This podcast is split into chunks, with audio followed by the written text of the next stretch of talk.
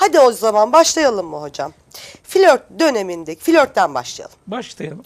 Flört dönemindeki zorluklar nelerdir? Flört dönemindeki en önemli zorluk kişinin kendini keşfetmeden başka bir kişiyle entegre olmaya çalışmasıdır. Çünkü kendi kaprislerini, kendi güçlü yönlerini, güçsüz yönlerini, stresini, öfkesini, takıntısını, depresyonunu çözmeden başka bir kişi bana iyi gelir diye onu bir ilaç, bir şurup yerine kullanmak son derece sakıncalı. İkincisi de Tabii ki bu noktada eğer bir güçlük yaşıyorsa kendi hayatını devam ettiremedi.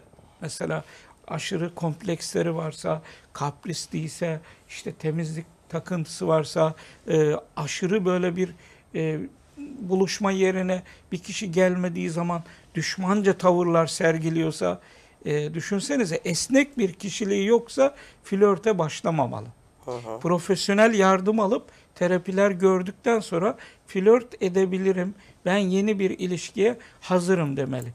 İkincisi de kişinin kendisini gizlemesidir.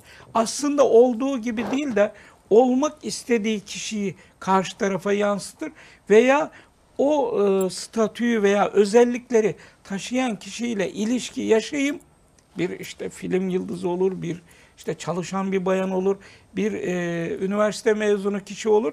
E, ben de üniversite mezunu gibi olayım, ben de onun gibi mutlu olayım, ben de onun gibi zengin olayım diye ilişkiye başlarsa ve e, kendisi ilişkiye başladıktan e, karşı taraf kendisine aşık olduktan sonra fabrika ayarlarına döndüğünde karşı tarafta bunu sezdiğinde veya yaşadığında ne olacak? O zaman aldatılmış gibi hissedecek. Evet. Değil mi? Şeffaf değil. Olmak istediği kişi gibi değil de olduğu kişi gibi başlayacak. Varmak istediği noktayı da gösterebilir. Evet. Evet.